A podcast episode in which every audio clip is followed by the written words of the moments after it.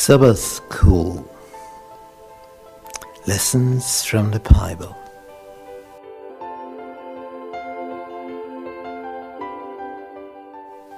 Deuteronomy Present Truth in Deuteronomy.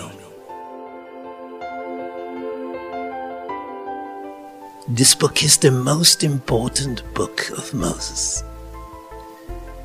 We want to discover what's inside. Jesus quoted this book more than any other book in the Bible.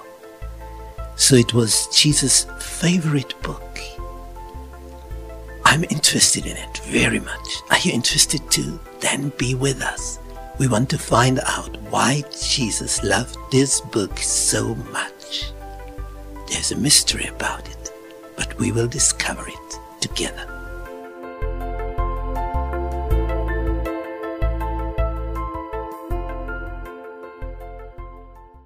Tuesday, for you were strangers in Egypt. So the Israelites, they knew it what it means to be a stranger. They knew it what it means to be a slave. And the next generation, they had more difficulty in understanding a slave. But the first generation, they knew what it meant. So it should go on and remember your forefathers, they have been slaves in Egypt. And if God hadn't taken care of them,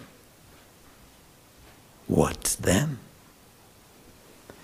So, therefore, love the stranger, for you were strangers in the land of Egypt. Deuteronomy 10, verse 19.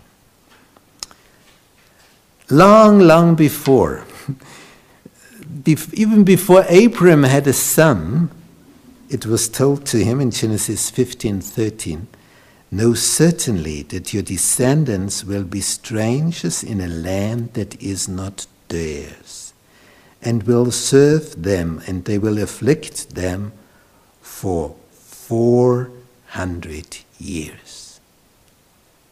In advance, it was told to Abraham what will happen to his descendants, which will become a great nation. But at first, they have to be slaves. The golden rule of Matthew 7, verse 12, it is announced by Jesus, and this text is one which impresses me so much. Because in in a few words Jesus is able to tell so much. Therefore all things whatever you would that man should do to you do you even so to them. For this is the law and the prophets. All things whatever you would that man should do to you, do you even so to them. That's all. That's the message of the Bible.